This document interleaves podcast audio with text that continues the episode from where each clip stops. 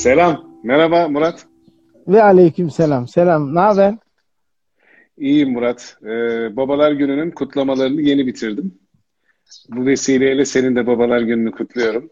Ee, tüm ailemle birlikte senin Babalar Günü'nü kutluyoruz canı gönülden kardeşim. Ben de babalık yapan bütün babaların ve babalık yapan bütün anaların Babalar Günü'nü kutluyorum. Bu bir görev olduğu için sadece biyolojik, fizyolojik babaların değil, babalık yapan yapmak zorunda olan annelerin de babalar günü kutlu olsun diyelim. Kutlu olsun. Buradan devam edelim. Buyurunuz efendim. Efendim buyurduk. Ee, tabii bugün elinde özel bir kalem, gün babalar günü. Elinde kalem görünce dedim ki çalışmış gelmiş. Bir şey soracak herhalde. bugün tabii babalar günü olduğu için e, babalar gününe özel bir şey konuşmak bize düşmez.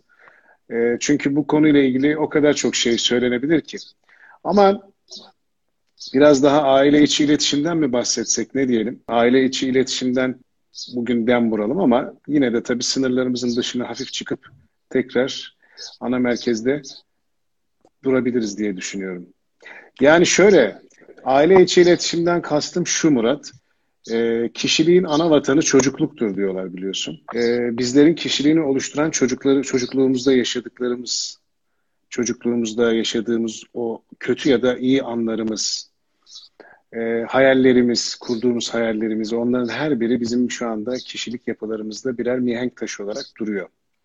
Doğru. Tabii bu mihenk taşlarını oluşturan şeyler de aile içindeki huzur, güven, birliktelik e, ve o ailenin sana e, yaşattığı şeyler, güzel şeyler yaşattıysa bunlarla ilgili bir sağlam bir kişiliğin, eğer kötü şeyler yaşıyorsan aile içerisinde maalesef e, daha sonra o ana vatanında bir takım sıkıntılar olabiliyor. Ama biz tabii hep iyi tarafından bakalım. Biz diyelim ki çocuklarımızı yetiştiriyoruz. Aile içi iletişimde bir ailenin iç olma meselesi, hiç olma meselesinden çok e, ayrı tutulması gerekiyor. Bir ailede hem e, iç olursun, doldurursun ona, zenginlik verirsin. Bir de hiç olarak ortaya çıkarsın. Bunun için e, çocuklarımızın birazcık e, e, büyürken, onlarla iletişim kurarken dikkatli olunması gerektiğini 50 küsur yaşından sonra daha iyi anlıyorum. Hatalarımızla ya da eksiklerimizle. Bu her aslında babalar günü bize şunu hatırlatıyor. Anneler günü de öyle mutlaka. Yani biz çocuklarımızı nasıl yetiştirdik ya da çocuğumuz yoksa çocuğumuz gibi sevdiğimiz, evladımız gibi sevdiğimiz yeğenimizi ya da bir komşunun bize emanet edilen bir çocuğu, bir öksüzü, bir yetimi her neyse nasıl yetiştiriyoruz, nasıl büyütüyoruz bunlara birazcık dem vururuz diye düşünüyorum. Ne dersin? Eyvallah. Oradan devam edelim o zaman. Ee, günün anlam ve önemi ne de girmiş oluruz. Ee, hatırlarsan bundan herhalde 10 sene önce falan yazdığım sonra senden de paylaştığım bir yazı vardı. Sosyal matematik diye. Hı hı. Ee, o denklemi söyleyeyim, hatırlatayım. Ee, sen oradan devam et. Şöyleydi denklem. E, kağıt, kalem, tahta olsa aslında yazmak lazım ama 1 çarpı 1 eşittir 1 diye gidiyordu. Bu bir evlilik denklemiydi. Yalnız bu birlerin sonunda bir de EY harfi vardı. Yani birey çarpı birey eşittir birliktelik. Bu hmm. ana aile denklemi buydu. Şimdi Hatırladım. buradaki espri şuydu. E, geçen programlarda da konuştuk. Bir kere bir birey olmak lazım. Hatırlayalım ne demiştik? Kendi hür iradesiyle kendi kararlarını veren ve bunların olumlu ya da olumsuz sonuçlarına katlanan kişi. Yani sürünün parçası olmayacak, uydum akıllı olmayacak, senin o biraz önce dediğin e, tabirle e, kişiliği, karakteri ailesinde ve daha sonrasında oturmuş olacak. Kendi kararlarını bağımsızca alabilecek, korkmayacak ve bunların e, olumlu sonuçlarını zaten herkes seviyor ama olumsuzlarına da olursa e, onun da sorumluluğunu alacak kişi. Şimdi öncelikle aile dediğimiz toplumun çekirdek yapısı için bu birey çarpı birey eşittir birliktelik. E, bence çok önemli bir denklem. Buna e, çocuk ekleniyor zaman içerisinde. E, en büyük hata da şu, bu iyi gitmediği zaman yapılan çocuklar var biliyorsun evliliği kurtarmak için. Ya bir tane yapalım, kurtulur. Ben kendi şahsi kanaatimi söylüyorum. Son derece yanlış bir yaklaşım. O da eğer birey oluyorsa yani onu da biz kendi hür iradesi olan, kararlarını veren, sorumluluğunu alan yine bunun üzerine de konuşmuştuk. Yani yürüyüp kafayı sehpaya çarpınca sehpayı dövmüyoruz. Çocuğa diyoruz ki sen öyle gittiğin için kafanı çarptın. Bağırmıyoruz, kızmıyoruz, azarlamıyoruz, dövmüyoruz. Sadece ne yaptığını ona anlatıyoruz. Birey çarpı birey çarpı birey, o üçüncüsü de çocuk, eşittir birliktelik devam ediyor. Niye bu formülü kullanmıştım 10 sene önce? Çünkü bu formülün çok ilginç bir tarafı var. Bu üç kişiden bir tanesi bir olmaktan daha az hale gelirse bu da genellikle diğer bir tanesinin bir olmaktan daha fazla olmak istemesi nedeniyle oluyor. O zaman kağıdı kalemi olan e, izleyiciler denesinler. Mesela birinden 0.1 azaltalım, diğerini 0.1 artıralım. Yani 1.01 çarpı 0.99 ya da 1.2 çarpı 0.8 hiçbir zaman bu çarpımların sonucu biri vermiyor. Yani birlikteliğe gitmiyor. Yani bu denklemde önce kadın ve koca, karı koca, erkek ve kadın, sonra da bu denkleme katılan çocuğun mutlaka bir yani birey olması, kalması, öyle yetiştirilmesi, kişiliğine saygı gösterilmesi, özgüven sahibi, sorumluluk sahibi olarak yetiştirilmesi gerekiyor. Olmadı mı denklemin sonucu hiçbir şekilde bire yani birlikteliğe yani o birlikteliğin devamına hizmet etmiyor. Diyeyim sen bu bir mühendis olarak bu sosyal matematiği alıp devam et. Ben geometriden o zaman biraz anlatayım. Bir geometride neyi temsil ediyor? Ve bunu aile içerisinde ya da toplum içerisinde de bu geometrik alanı tanımlayarız diye düşünüyorum. Bir, aslında sayıların e, anası. E, bir, iki anlama geliyor. Bir tek olması. İkincisi ise bir dediğimiz yani hepsini içine alan işte anası dediğimiz şey oluyor. Bir geometride aslında Pisagor'un tanımladığı şekliyle sayılara göre Pitagor. bir geometrik Pitagor, Pitagoras, Pitagor sayılara göre geometrik şekilleri tanımladığında en temel e, geometrik şeklin birle daire olduğunu ama o dairenin içerisindeki merkezin tek bir nokta olarak o merkezin e, tekliği bir olması, yalın olması, ondan başka bir şeyin olmaması ve o dairenin sonsuz artı eksi sonsuz e, yarı çaplarında çemberin de bütün her şeyi kuşatmış olmasından dolayı biri çok önemsiyor ve diyor ki bir aslında Tanrı'nın yeryüzündeki e, geometrik şeklidir. Geometrik adıdır diyor. Hı. Ya da Şimdi nokta olarak zaten, belirtiliyor değil mi? Evet. Evet, aynen öyle. Ee, mesela bizde de işte elif dediğimiz zaman Allah'ın birliğini, e, bir olmasını oradan anlıyoruz. Her sayının üzerinde de e, birinci derecede görünmeyen bir e, kuvveti vardır biliyorsun. İşte her sayıların kendine göre bir kuvvet derecesi varsa 2 üzeri 2 dediğimiz zaman 2'nin kendisiyle iki defa çarpılması anlamına gelir. Bu derecesini gösterir ama her sayı aslında kendinde çarpılmıştır. Yani 2 üzeri 1 dediğimiz zaman zaten bu kendisinin ortaya koymuş olduğu, birin kendisiyle hal olduğu, kendisiyle halvet olduğunu ortaya koyar. Böyle bir girizgahtan sonra e, bir ve birliğin e, ve o senin söylediğin o birey dediğimiz şeyin önemini burada biraz daha vurgulamış oluyoruz. Çünkü kendi özüyle müktedir olan, kendi özünün varlığı temsil eden tek şey aslında Tanrı'dır. Tanrı da insanın Eyvallah. yeryüzündeki bizim aslında birer temsilcisi olduğunu düşünürsek onun sıfatlarının, onun esmalarının, onun özelliklerinin her özelliğini taşıyan varlık olarak dünyada e, şu anda sayısız varlığın da temsil ettiği o esmalardan en çoğunu temsil eden insandır. Yani Tanrı'nın ne kadar esması varsa müşahede edebiliyorsak, analiz edebiliyorsak şu anda onların hepsi aslında insanda gerçekleşebilecek özelliklerdir. Ve bu özelliklerinden en büyüğü de merhamet duygusudur Murat.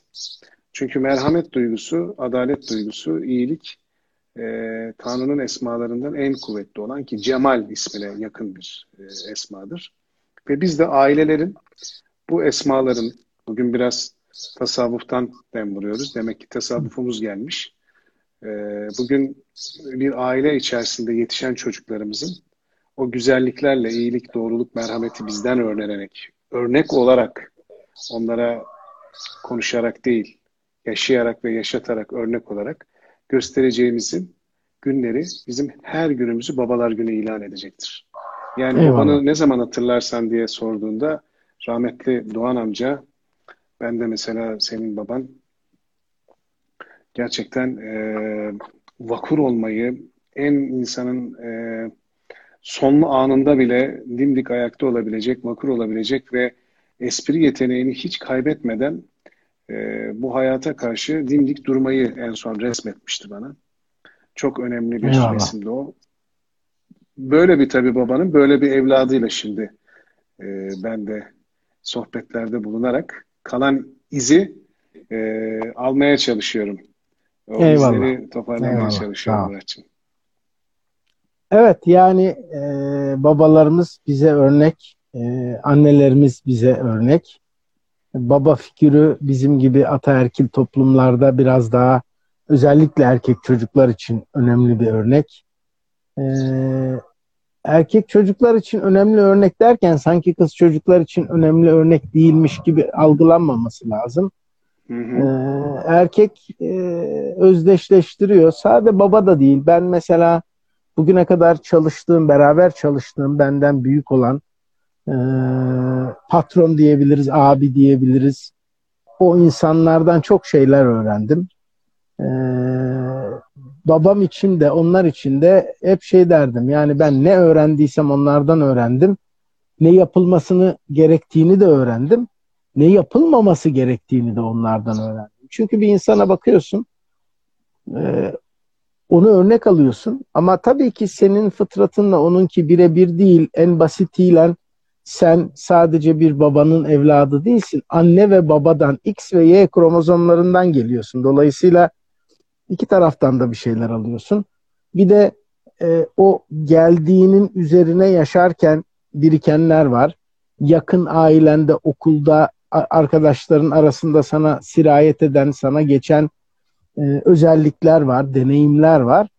Dolayısıyla bir şey görüyorsun ya ona öykünüyorsun onu yapıyorsun doğru buluyorsun ee, ya da bir nedenle hareketi yanlış bulduğun için ya da anneni ya da babanı o anda yanlış bulduğun için bu sefer o hareketin tam tersini yapıyorsun. Ee, daha önce de konuşmuştuk. Sık tekrarladığın hareketlerde davranışlar, tavırlar, karakter, kişilik ve hatta kadere kadar seni götürüyor. Dolayısıyla Evet örnekler, e, hepimize örnekler. Yine daha önceki programlarda söyledik biz çocukları e, hayatımıza değil varlığımıza ortak ediyoruz. Bu biraz yanlış. Hayatta kötü şeyler de var. Çekilen sıkıntılar da var. Darlıklar var, zorluklar var. Tabii ki e, hepsini anlamayabilirler. Yaşları yetmiyor olabilir hepsini birebir ve aynı şiddette yansıtmak doğru da olmayabilir. Ama e, yani inanılmaz bir çabayla içeride fırtınalar koparken dışarıda güllük gülistanlıkmış gibi yapmanın da çok büyük esprisi yok. Bu sefer çocuklar ya yanlış mesaj alıyorlar Ali e, ya da e, seni güvensiz buluyorlar. Yani söylediğin bir şey var, yaptığın başka bir şey var ya da gösterdiğin başka bir şey var. Sen de beri yandan e, kendini kemiriyorsun. Çünkü dışarıya karşı oynadığın bir yer e, şey var. İçeride e, kopan başka bir fırtına var. Şimdi kısmen evin dışında bunu herkes yapıyor. İş yerine gittiğimiz zaman e, mecburen bazı roller oynuyoruz. Müşterilere karşı, iş arkadaşlarına karşı. E, ama ev dediğimiz yer bir insanın kalesi en güvendiği, sığındığı yer ya da limanı dinlenmeye, ruhunu dinginleştirmeye geldiği, sevgi bulmaya geldiği yer. E burada da aynı şeyleri yaptığın zaman e, aman çocuklar anlamasın, aman e, görmesinler, yaşamasınlar dediğin zaman bu sefer aslında e, o senin birkaç program önce söylediğin tabirle bir maske ile gezmeye başlıyorsun evin içinde. Ama o maskenin üzerindeki surat ifadesiyle e, vücudun geri kalanının yansıttığı elektrik, titreşim, hareket, hal, tavır e, birbiriyle aynı değil. Bu da çocuklara çelişkili mesajlar veriyor diye düşünüyorum. Doğru. Ee, Murat, e, Muhammed İkbal'in bir sözü aklıma geldi. Biz çocukların dünyaya gelişinin bir sebebi olabiliriz ama sahipleri değiliz. Ee, biz çocuklarımızı Doğru. sahiplenmeliyiz ama e, onları e, köle gibi e, görüp e, o efendisi benim dememelisin diyor. Çok güzel bir sözdür. Sahiplenmek ayrı bir şey, sahibi görmek ayrı bir şey. Ben ev konusunda e, konuyu açınca aklıma bu Beytül Atik geldi. Biliyorsun bugün biraz tasavvuf ve teoloji karışık olacak. Beytül Atik en eski ev demektir ve bugün Beytül Atik olarak en eski ev bugün Kabe'deki evdir. Yani etrafında tavaf edilen evdir. Aslında ati kökünden ev, geliyor zannediyorum. Ati kökünden geliyor. Evet, Beyt, yani en eski Ati kökünden geliyor. Beytül Atik anlamına gelir. En eski ev. Bu eski evin özelliği şu e, din kaynakları anlatır ki bize aslında yeryüzünde Adem ile Havva'nın en mukaddes kıldıkları yer evleriymiş. Ve bu evde ilk şu andaki Beytül Atik'te e, temelleri atılıyor. Yani Adem ile Havva'nın yeryüzüne ilk insanlığa gelen peygamberlerin, peygamberin daha doğrusu, Adem peygamberin o dönem içerisindeki tüm yaratılmışların üzerine gelmiş olan bir peygamberlik var. Adem ile Havva'dan türeyişle değil, Adem'in türemiş olan bir insanlığın üzerine bir peygamber olarak gelmesi önemli bir aslında e, argüman. Çünkü bunun üzerine çok dini tartışmalar yapılıyor ama Kur'an'daki kaydi ve otoritenin de dini e, akli otoritenin de ortaya koymuş olduğu sonuç bu.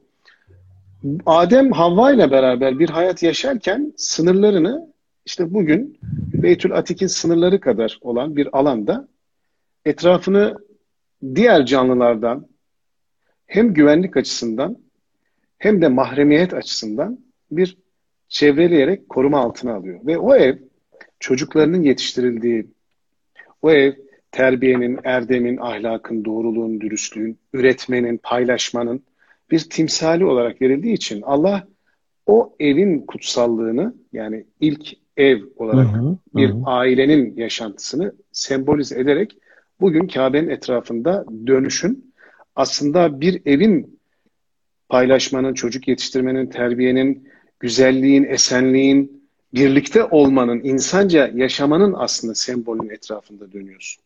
Çünkü Tanrı'nın bir evi olamaz. Tanrı bir eve sığacak bir yaratış, yaradı, yaradan olarak baktığımız zaman zatı ya da suduti ispatlar açısından neresinden bakarsan bak bir mekana sığamaz. O hem aşkın hem içkin bir varlıktır. Yani şah damarından sana daha yakın ve dolayısıyla siyasi yaratmış olduğu tüm şeyin dışında olan bir varlık. Ve dolayısıyla bir şeye sığma açısından dersen fiziken sığmaz ama manevi açıdan dersen senin neredeyse kanının içinde bir hemoglobin gibi olabilecek bir varlıktan bahsettiğimizde ona bir ev tahsis etmiyoruz aslında. O ev Beytül Atik bugün işte evimizin kutsiyeti neyse ve o kutsiyet bize hangi şeyi veriyorsa, hayatta bize neyi öğretiyorsa o işte bizim aslında en değerlimizdir. En önemlisi değil, en değerlisidir. Çünkü önemle değer arasındaki farkı daha sonra konuşmalarımız arasında vakit gelirse değer ve önem farkını anlatmak isterim. Önem nedir, değer nedir? Her ikisi de hayatımızın temel parçasıdır ama hangisini öne koymalıyız? Eğer fırsat kalırsa konuşuruz diyor Murat. Şimdi evet. sen bana pas attın uhreviyattan girince ben de devam edeyim o zaman oradan. Bence de. Önce şunu söyleyeyim. Ee, evet biz çocukların sebebiyiz, sahibi değiliz. Ee, zannediyorum 2001 ya da 2002 yılıydı. Ee, bir Avrupa projesi yürütüyordum. Ee, bu projenin başkanlığını İtalyan Sosyal Bilimler Konseyi yapıyordu ve 27 Avrupa ülkesinden e, ben de Türkiye'yi temsilen e, orada bir çalışma yürütüyoruz. Birkaç kere bir araya geldik. Romanya'da bir bir araya geldiğimizde İtalyan Sosyal Bilimler Enstitüsü'nün başkanı Profesör Alessandro Sili çok dünya tatlısı bir adamdı. O zaman 70 yaşlarındaydı. Ee, öldüyse Allah rahmet eylesin. Yaşıyorsa Allah uzun ömürler versin diyelim. Ee, akşam işler bitip e, biraz daha keyif vaktine geçince ufak tefek de içkiler atılınca güzel hikayeler anlatmaya başladı. Hikayelerin bir yerinde dedi ki e, kendisi İtalyan olduğu için biliyor musunuz dedi İsa İtalyan. Böyle masada 27 ülkeden insan var. En az beni ilgilendiriyor Müslüman olarak ama diğerlerinin hepsi Hristiyan olduğu için ya nasıl falan dedi ki size bunu kanıtlarım. Üç tane çok büyük kanıt var İsa'nın İtalyan olduğuna dair diye. Masadakiler dediler nasıl? Birincisi dedi e, yalnızca bir İtalyan oğlan annesiyle 35 yaşına kadar yaşar dedi. Herkes güldü tabii. Birisi sordu ikincisi. İkincisi dedi yalnızca İtalyan bir anne oğlunun Tanrı olduğunu zanneder dedi. Yine bir kahkaha koptu. Üçüncüsü, üçüncüsü dedi en önemlisi. Yalnızca İtalyan bir oğlan hala annesinin bakire olduğuna inanır dedi. Bütün masa dedi ki evet haklısın. İsa İtalyan. Hikaye çok komik, çok keyifli. Ee, ama özellikle bilerek anlattım. Biz onların sebebiyiz, sahibi değiliz. Ee, hep söylerim iyi bir hayat e, Orta Doğuluyla Amerikalı'nın orta noktasında yaşanır diye. Batılılar her şeyi dakikayla, saniyeyle hesap ederler. Para hmm. harcayacakları her kuruşu hesap hmm. ederler. Defterlere yazarlar. Defterleri evet. bilgisayarlar, bilgisayarları cloud'lara geçirirler. Halbuki burada kaybettikleri vakit onların yaşamaları gereken vakit. Ee, dünyanın beri tarafında da hiç bunlar olmaz. Abi ne zaman görüşelim? Yarın gel. Yani yarın dediği 24 saati sana ayırmış durumda. Kaçta geleyim? Öğleden sonra gel. Yani 12'den mesela 8'e kadar gidebilirsin. Geldin geldin gelmedi ama bir sonraki gün gel. Böyle randevu yoktur. Her şey rahattır. Bir nargilenin başında 5 saat geçirilir. Şimdi bu ikisinin ortalamasını aldığın zaman insanı iyi bir yere götürüyor. Niye bu örneği verdim? Bizde İtalyanlardaki gibi Akdeniz'in aynı sıcak kanı ya 35-40 yaşına kadar oğlan da kız da evde yaşar, beraber yaşar, devam eder. Avrupa'da, Amerika'da da 18'inde kapının önüne koyarlar. Hadi derler e, hayatına yürü. Herhalde kaliteli bir şey bu ikisinin orta noktası oluyor. Belli bir noktada sorumluluğu verip ayakların üzerine bırakıp devam etmesini sağlamak ama beri tarafta da gölgeni en azından ya da elini omzundan, e, sırtından, üstünden çekmemek evet. gerekiyor. Ne diyorsun? Valla ben de bu ne diyorsunu e, yaşadığım küçük bir anıyla, yıllar önce Bartın'da yaşadığım bir anıyla e, pekiştireyim. E, çünkü sorumluluk duygusu ve birey olma ile ilgili güzel bir dersti bende. Ben lise yıllarında Bartın'dayım. Teyzemlerin orada bir yazlığı vardı. Enişte de Bahriye'liydi. Dolayısıyla bizi oraya çağırdıklarında gittim. Bartın'da Inkum denilen çok güzel bir yer var. Hala da evet. güzel olduğunu düşünüyorum. Çok uzun zamandır gitmedim. O Inkum'da Almanların e, çok yoğun bir talebi vardı oraya. Orada Almanlar güzel böyle çadırlar kurdular. Ve o gün bir eğlence düzenliyorlar. İşte o kumsalda akşam böyle güneş e, batarken. Ve orada işte değişik e, kutlamalar yapılıyor. İnsan, insanlar biralarını içiyor. İşte çoğu kişi orada şarkılar söylüyor falan. Biz de e, iki arkadaş e, özel izinle gittik. Çünkü e, Bahriyeli olduğu için enişte oranın girişine bize izin verdiler. Biz de o Almanların o güzel eğlencesine katılma fırsatı bulduk. Biz tabii aval aval gezerken bir çadırın içine girdik. Çadırın içine girdik ama yani orada Almanlar hem yiyorlar, içiyorlar. işte kendi çaplarına göre e, böyle düzgün bir şekilde eğlenirken bir tane böyle bir iki yaşlarında bir çocuk Çadırın içinde, o kumun içerisinde bir sedir var. O sedire çıkmaya çalışıyor. Biz de izliyoruz işte bir şeyler aldık biz de. Ee, hem yiyoruz hem onu izliyoruz. Çocuk sedire çıkmaya çalışıyor, düşüyor, çıkmaya çalışıyor, düşüyor. Yüksek böyle yaklaşık işte bir metre falan e, şey var, yüksekliği var. Ahşaptan yapılmış bir çadır düşün. Üstüne böyle minderler konulmuş. Şey, e, sedir. E, sedir.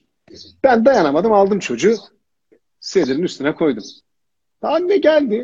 Halt Dunkov diye bağırmadı. dedi. Yok ilkinde gene kadın kibarmış Murat. Yani ilkinde bir şey demedi. Aldı çocuğu tekrar aşağıya indirdi. Çocuk gene çıkmaya çalışıyor. Çıkıyor, çıkamıyor. İşte çıkıyor derken hani en azından bir çalışma var ama başarması mümkün değil. Düşüyor ediyor. Ben gene gittim yardımcı oldum. Çıkarsa anne bu sefer işte bana Almanca girdi. Achtung, Achtung. Nein. Ich möchte köfte şeklinde girince bana e, tabii o zaman Almancamızda liseden birazcık var. Biz anladık ki yaptığım şey doğru değil. E, ve o istiyor ki çocuk bunu kendisi başarmaya çalışsın. Başaramasa bile onun oradaki o azmini sen kıramazsın diyor. Dolayısıyla o çocuğun orada ona yardıma ihtiyacı olsa ben yaparım annesi olarak. Bak zaten buradayım, izlem, gözlemliyorum.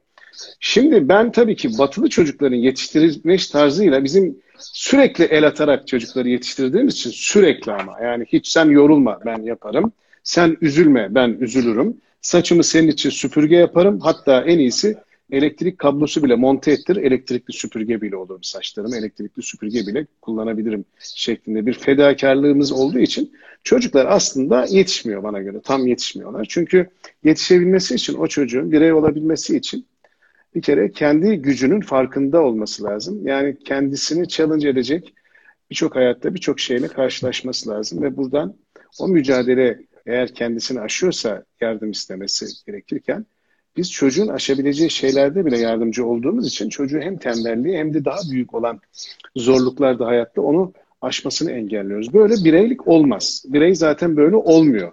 O yüzden de biz yarım yetiştirdiğimiz için çocuklarımızı ölünceye kadar da dizimizin yanında yetişsin istiyoruz. Dizimizin yanında olsun istiyoruz. Hatta diyoruz ki oğlum bir ev al da beraber yiyelim. Hatta iç güveysi dediğimiz bir kavram mesela bizim Orta Doğu'da çok fazladır. Niye iç güveysi? Ayrılma ve kopma olmasın. E olmuş mu olmamış yarım yetiştirmişsin. Ham demiş hamam yapmışsın önüne getirmişsin önünden almışsın. Çocuk çorabının söküğünü bile dikemez hale gelmiş. Şimdi burada tabii birçok kişi belki üniversite yıllarında, öğrencilik yıllarında ya da hayatın getirdiği koşullarda bir şeyleri öğreniyor ama o çocuklar gerçekten daha mutlu evlilikler yapıyor. Eşlerine yardımcı olabiliyor. Onların sıkıntılarını anlayabiliyor. Ben mesela öyle bir çocukluk yaşamadım. Ben ailenin tek erkek çocuğu olduğum için her şey benim önüme getirildi. Çok şımartıldım. Dolayısıyla ben evin küçük kralıydım. Ee, ve istediğim her şey önümdeydi. Bir zahmete katlanmıyordum. Çamaşır yıkamak nedir? Yumurtayı kırmak ve onu yemek nasıl bir duygudur? Yaşamadım bunu. Ee, evlendikten sonra tabii şunu anladım ki aslında hayat e, birazcık bir şeyleri öğrenmeyi gerektiren bir e, tecrübeyi de e, bence istiyor. Biz bu tecrübeden e, yararlanamadık Muratçım. Ama hani birey mi oldun yoksa e, sen bir şey mi oldun dersen hani ben bir şey oldum, kılıbık bir erkek oldum. Ve bundan da son derece mutluluk duyuyorum. Bugün babalar günü yani istediğimi söyleyeceğim modunda değilim. Bugün istenenini söylemek modundayım. Sen Şimdi, beni iyi tanıyorsun. Daha ne diyeyim? Ben ben seni iyi tanıyorum. Onun için bak çıkmıyor. Şimdi şöyle böyle bir moda var. Adam yani kendini met etmek için ne kadar delikanlı, ne kadar erkek olduğunu anlatmak için diyor valla yumurta bile kıramam diyor. Yani e, geri zekalılığın adı delikanlılık olmuş anladın mı? Yumurta bile kıramam.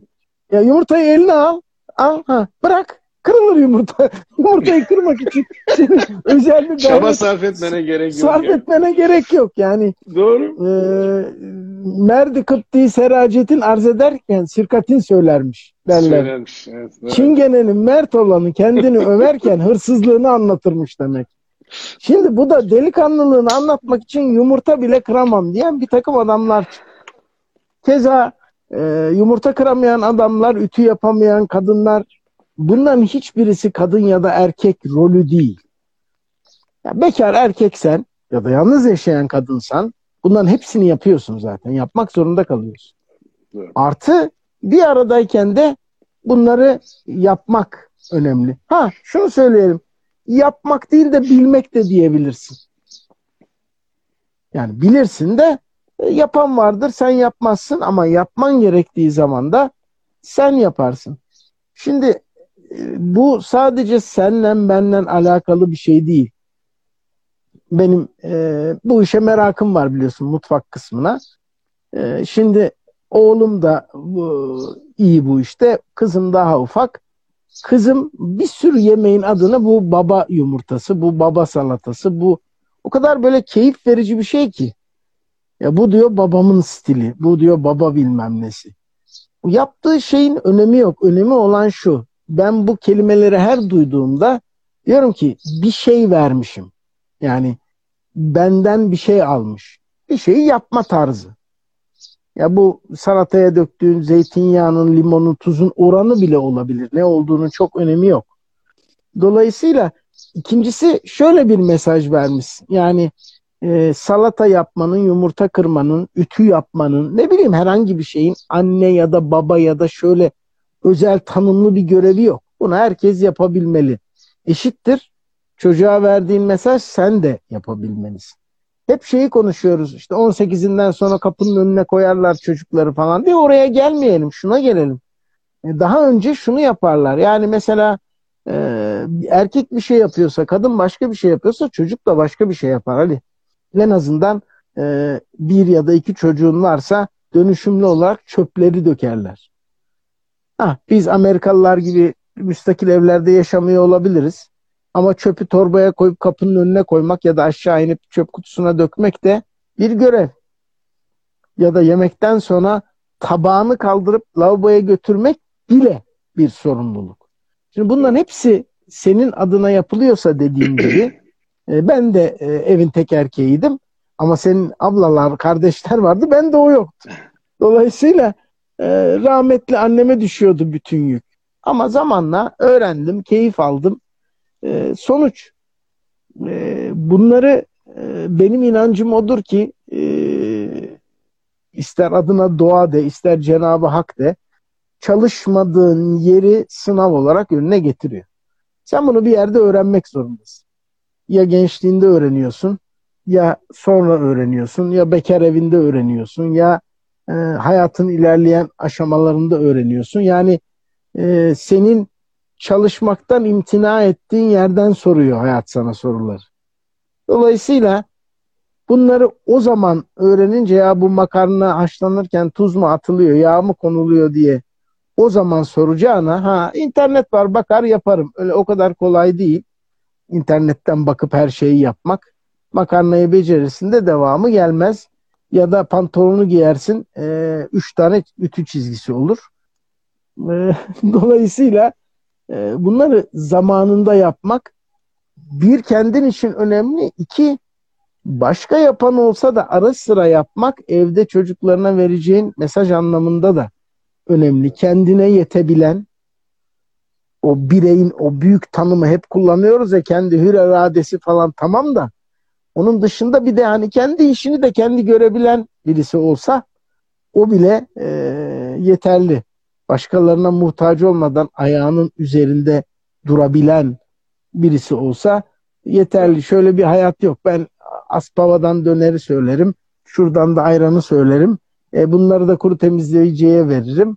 E, işte öyle yürümüyor hayat. Bunların hepsini bütün bu sorumlulukları, işleri birilerine yıkamıyorsun hayatında. Doğru.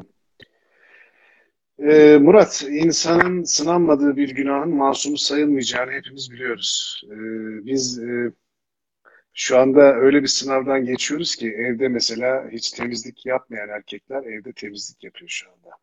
Ve evde temizlik yaparken kadınlarının kıymetini biliyorlar. Ya da temizliğe gelen kadınların kıymetini biliyorlar. Gerçekten e, ben buna bizzat şahit oluyorum. E, Birçok şeyi öğretiyor hayat sana. Bugün bize bu pandemi gününde öğrettiği şey kadınları anlama bence bir kısımda böyle bir ders var. Hakikaten onun zorluklarını yaşamak, onların üzerindeki o yük falan kolay bir şey değil. Ben e, evde e, aslında iş bölümü çok iyi olan işte erkeğin, kadının, e, çocukların kendi içindeki sorumluluklarını yerine getirirken değer katıp sonuçta o değer havuzundan, o ailenin beslenmesini ileriki hayatta çocuğun iyi bir e, meslek hayatında başarı elde edeceğini etken olduğuna inananlardanım. Çünkü aile içinde bir e, iş bölümü yapılmış ve bu iş bölümü dayanışmayla, işbirliğiyle yapıyorsan e, ve aile sana bu konuda katkı sağlıyorsa, değer veriyorsa yaptığın işe e, çocuklar sağlıklı bir geleceği kendilerine kuruyorlar.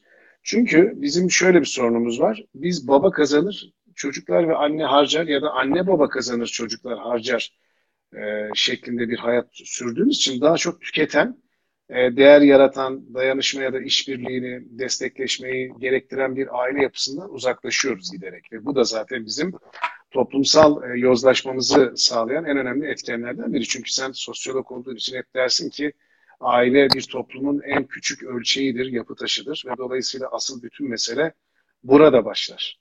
Yani ailede başlar. Eğer bir değişim başlatacaksan önce ailede, aile içerisindeki mefhumu, aile içerisindeki o meşhum şeyi, o aile içerisindeki mahiyeti, hüviyeti öyle değiştirmekle başlıyor her şey. O yüzden ben tabii bugün Babalar Günü münasebetiyle kızımın bana babalar günün kutlu olsun, sağ ol babacığım, iyi ki varsın kelimesinin arkasında e, neler, nasıl bir değer yarattığımı soramıyorum. Yani kızım sen bunu söylüyorsun ama bu cümlenin arkasında benim gerçekten iyi baba olduğumu temsil eden şeyler nelerdir diye soramıyorsun. Çünkü bu bir özet. Ee, ben, ben bu özetin sonra aslında... ara sorarım.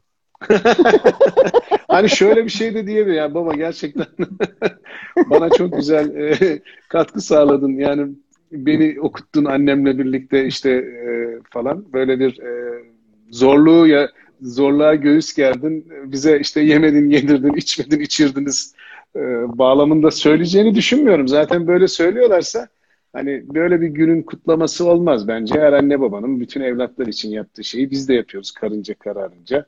E, yapmak da bizim görevimiz. Hani ben derim ya bazen Murat biz aslında yapmamız gereken şeyleri yapıp da buradan bir lükse kalkmak ya da buradan bir şatafata doğru kendimizi kaydırmak bence e, şeydir yani e, çok samimiyetsiz geliyor bana. Yani yapman gereken bir şey yapıyorsun. Bunun bir lüksü yok. Evet.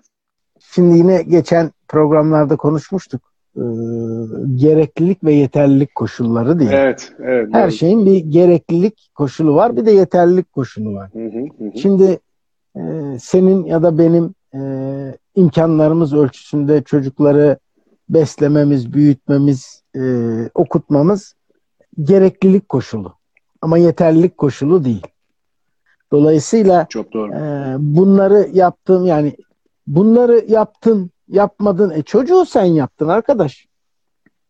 Çocuk hani Gerekli öbür taraftan gece yani. rüyana girip tak tak tak e, iyi akşamlar rahatsız ediyorum. E, ben doğmak istiyorum.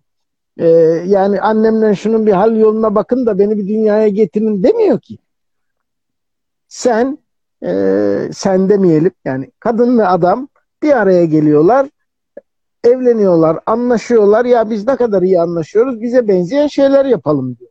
Bu bir üreme içgüdüsünün devamı. Kim için yapıyorlar? Kendileri için yapıyorlar. Yani şunu evet. unutmamak lazım.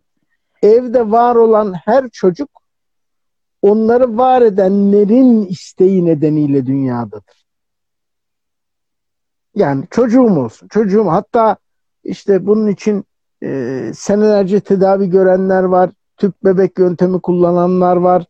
E, var oğlu var. Biyolojik olmayınca evlat edinenler var. Sonuç eğer bir çocuk dünyaya getiriyorsan sen istedin diye getiriyorsun. Dolayısıyla gereklilik koşullarını yani imkanların ölçüsünde e, bakmak, beslemek, büyütmek, okutmak bunları yerine getirmekle mükellefsin. Bu senin sorumluluğun. Ama gelelim yeterlilik koşullarına. İşte orada iş değişiyor. Baktım, besledim, bir barınak ev verdim, yemek verdim. İmkanım buna yetiyordu, bunu verdim, şuna yetiyordu, bunu verdim. Tamam. E okuttum. Param vardı, şurada okuttum, yoktu burada. Ona da tamam. E, nikahını da kıydım, evlendirdim, o da tamam. Bunlar gereklilik, yeterlilik. Dertleştin mi? Konuştun mu? Ahlak, iyi niyet, görgü kuralları, bilgi nedir, bilgiye nasıl erişir, nasıl hayatı sorgular, inanç nedir, doğruluk nedir, adap nedir, edep yahu nedir, nasıl giyinilir, nasıl konuşulur, insanlarla ilişkilerinde neleri öncellemelidir, neler kişiliktir, neler karakterdir, nelerden taviz verilmez, nelerden verilebilir, onurla gururun farkı nedir, hangisi için yaşanır, ne olur, ne biter bunları anlattın mı? Anlatmak yetmez. İmamın dediğini yap, yaptığını yapmayla olmuyor. Rol model oldun mu? Sen bir şeyi yap dedin, sen onu uyguladın mı? Sen bir şeyi yapma dedin, sen onu da uyguladın mı? İşte bunlar da bana göre o işin yeterlilik koşulları. Öbürü gereklilik yaptın. Ee, eğer e, hani baba tanımları var. Şam babası, iskele babası, mafya babası, e, merdiven babası, Trabzon'un en başındaki yer. Bir sürü baba var. Anlatabiliyor muyum? Bunun ortak Sen... ortak şeyi ne Murat? Mesela ilginç bir yere geldik. Biraz e, renklendirelim. Mesela Şam babası, İskele babası. Ya Şam babası e, aslında çok komik. Ortak Şam babası özelliği bir, nedir? Ortaklığı yok. Şam babası e, bir Şam baba bir tatlı aslında. Suriye menşeli bir tatlı. Osmanlı döneminin saray tatlısı.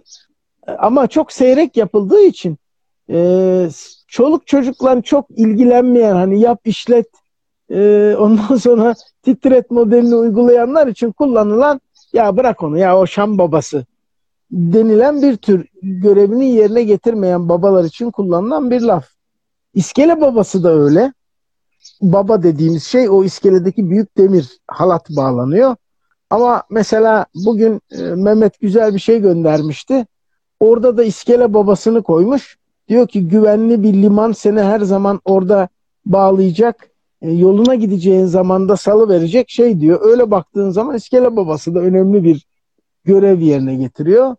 Mafya babası e, hepimizin bildiği üzere yer altındaki faaliyetleri götüren, etrafında bir güruh toplayan vatandaş.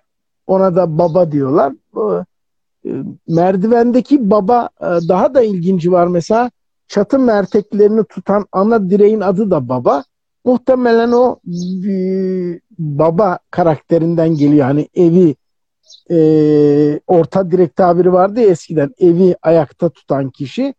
Biraz tabii ataerkil bir kavram.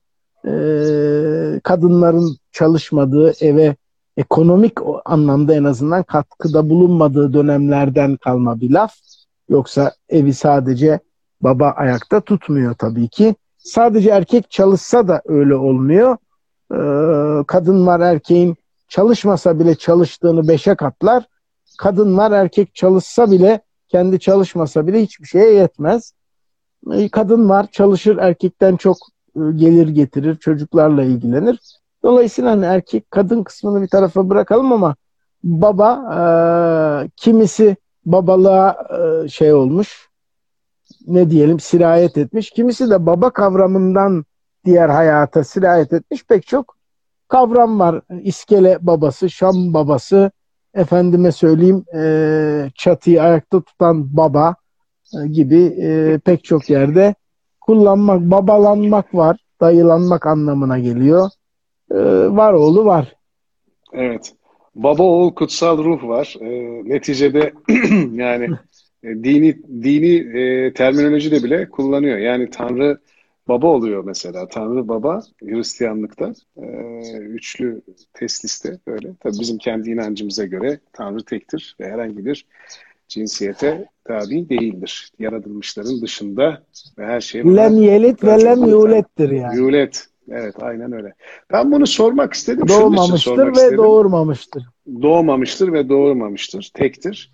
Ve hiçbir şey ona muhtaç değildir. Her şey ona muhtaçtır dediğimiz e, İhlas suresi. Yani halis, yani temizlenmiş, arınmış, yani birçok kirlerinden arınmış bir sureyle zaten Tanrı'nın bizim için yetkin bir varlığın özellikleri de çok özet bir şekilde kuruluyor. Ve Hristiyanların Hristiyanların özellikle Müslümanlığa geçişteki en çarpıcı ayet de bu ayetmiş bu istatistiğe göre. Soruyorlar ya neden Müslüman oldun diye işte.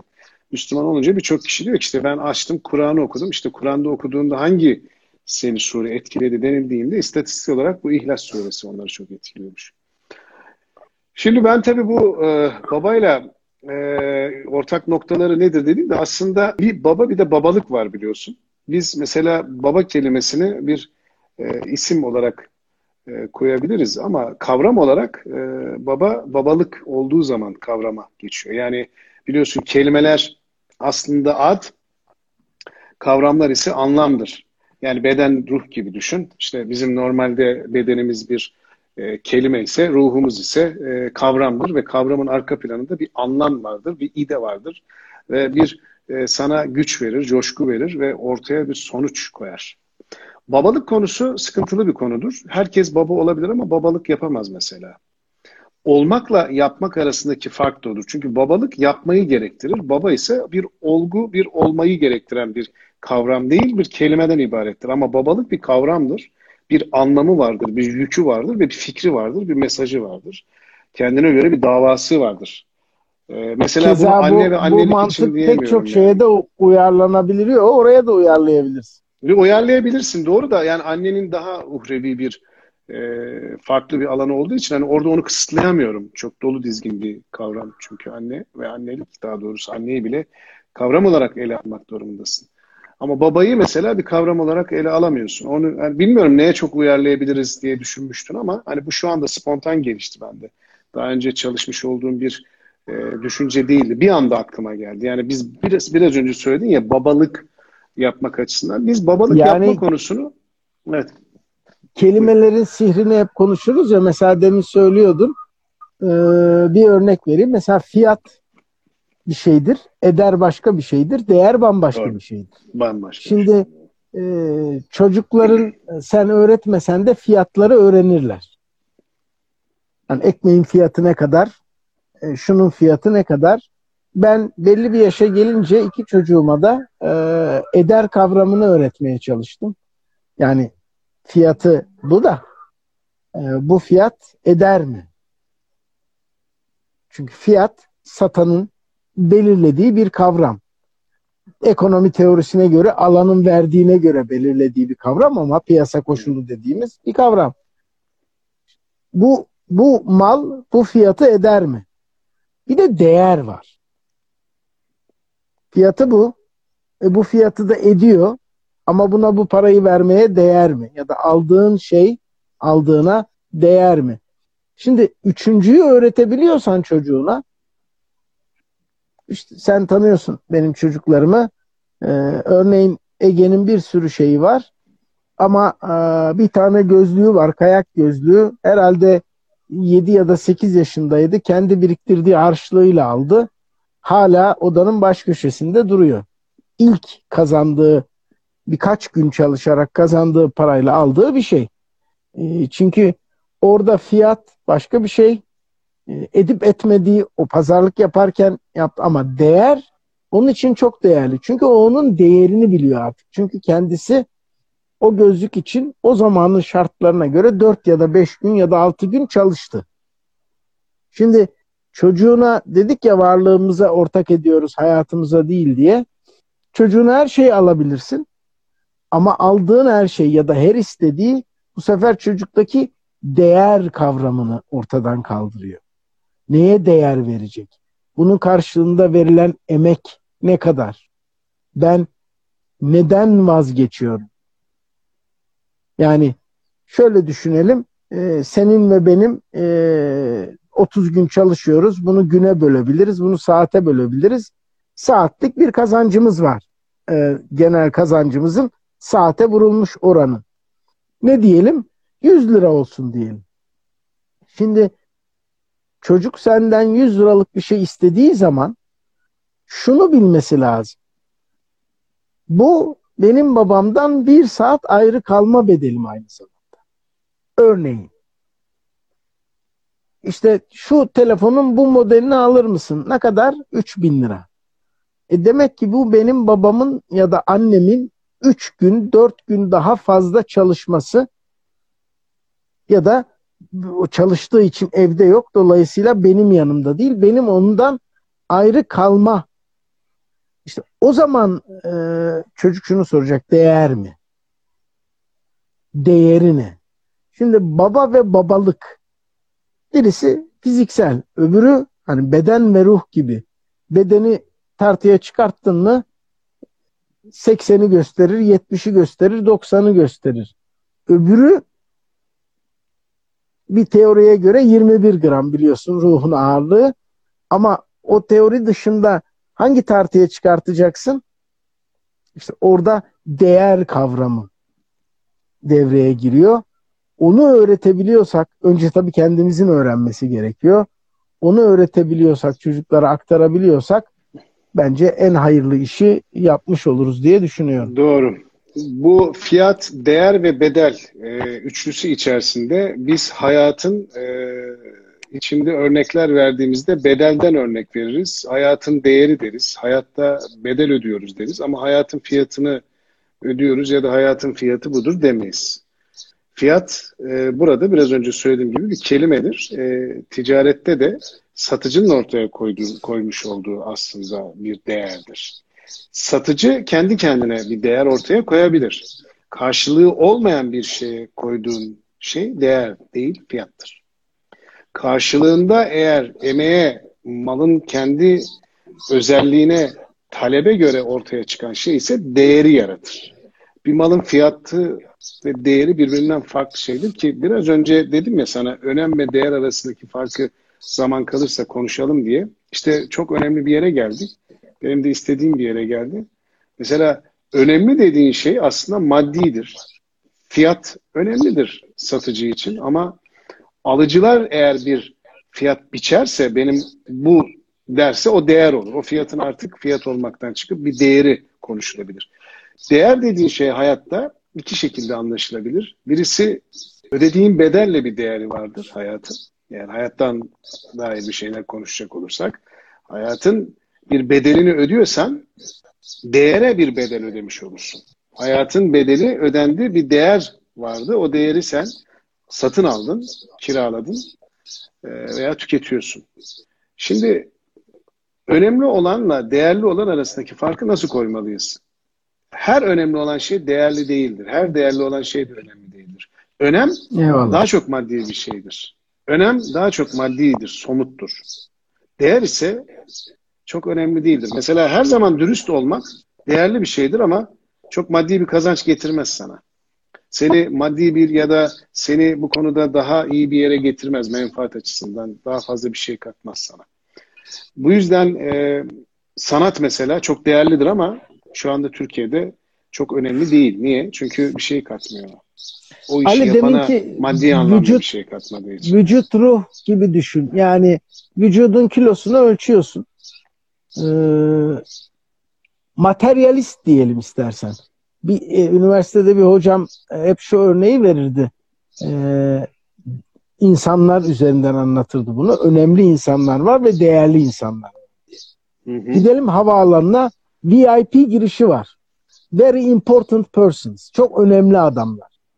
Ama very valuable persons, çok değerli insanlar değerli diye bir girişi yok. Diye bir şey Pek çok değerli insan normal e, senin benim girdiğim yerden e, havaalanına giriyor, sırasını bekliyor. Önem nedir? Yani bu örnekte devlet erkanı içerisinde birin dördüdür. Derece ve kademeye göre olursan VIP olursun. Zenginsen VIP olursun. Ee, çok param varsa önce CIP, commercially important yani ticari e, önemli adam. Ondan sonra e, onu da e, çok daha fazla seyahat edip çok daha fazla para harcayınca bu sefer CIP'nin de belki üstüne VIP'ye gelirsin. Dolayısıyla bu önem yani daha materyalist, daha dediğin gibi e, toplumsal, parasal değerlerle ölçülen bir şey. Öbürü değer. Değer bambaşka bir şey. Değer daha vücuttan ruha kayan, daha materyalden uhreviye kayan, daha düşünceyle, fikirle alakalı bir şey. Bir insan çok önemlidir. Niye önemlidir? İşte çalıştığın yerde bilmem nedir. Ama aynı derecede değerli midir? Bu senin kendi iç bilincinin sana vermesi gereken bir cevap. Öbürü mevki makam olarak belki de gravatını düzeltip önünü ilikleyip mecburen önünde durman gerektiği gibi dün, evvelki gün ya da önceki programlarda duymakla dinlemek dedik, bakmakla görmek dedik. Bunlar bir arada irade farkı var. İraden varsa duymanın ötesinde dinliyorsun. Önemli, tamam önemli ama iraden varsa, isteğin varsa ona değer veriyorsun. Değilse sadece önemli olarak sen zaman yönetiminde sık sık anlatırsın önemliyle acil. Evet, Öyle değil mi? önemli. Onların Doğru. arasında da böyle bir fark var. Böyle bir fark var. Doğru. Murat söylemek istediğim şey şu aslında. Hani baba ve babalıktan geldik de babalık yapabilmek değerli bir şey. Yani baba olmak önemli e, bir olgu. E, değerli olanı değerli kılan senin değil, sana verilenle e, vücut bulmasıdır. Yani değer dediğin şey sen kendine değer biçemezsin. Bir fiyat biçebilirsin. Herkesin kendine göre bir fiyatı vardır. Hani öyle derler ya. Hı Ya da hı. herkes imkanları kadar e, namusludur diye bir söz vardır yani e, Adam Smith'ten gelen. Ben şunu söylemek istiyorum aslında. Karşı tarafın hiçbir güce maruz kalmadan tamamen vicdani olarak ve akli olarak verebileceği her türlü sana karşı göstermiş olduğu rıza mesela değerdir bu. Bu toplumun sana vermiş olduğu bir bir yaftadır, bir şeydir, bir etikettir. Aslında fiyat gibi değil yani. Senin değerli olmanı sağlayan şey senin karakterindir, iyiliğindir, doğruluğundur. Mesela Allah e, değer yaratacak bir şeyden bahsediyor. Diyor ki ben diyor takvada üstün olan için benim için çok daha değerlidir diyor. Biz Tanrı'nın katında neyin değerli olduğunu anlayabilmemiz için önce takva kelimesinin ne anlama geldiğini bilmemiz lazım. Çünkü değerli olmak demek benim size vermiş olduğum ama o sizin benim size verirken sizin de yapmış olmanız gereken bir şeyden dolayı bir karşılık veriyorum. Yalnız yukarıdan aşağı inerken yanlış anlaşılmış. Ee, takva demiş Allah bizimkiler takla anlamışlar onu. Kim daha çok takla atarsa o daha kendini üstün zannediyormuş gibi geliyor. Ne diyorsun? Ben de yukarıdan aşağı deyince iki dakikamız kaldı anladın mı? İki dakikamız Yok var. yok. Ah, Evet. geldi bak. Çağırdın geldi 26 saniye diyor. Çağırdım geldi. Hay Allah. Takvayı anlatamayacağız. O zaman onu herhalde e, ne yapalım? Bir Teologlara bırakalım. anlat. Bir sonraki Yok programda. yok bir Toparla. sonrakinde anlatırız.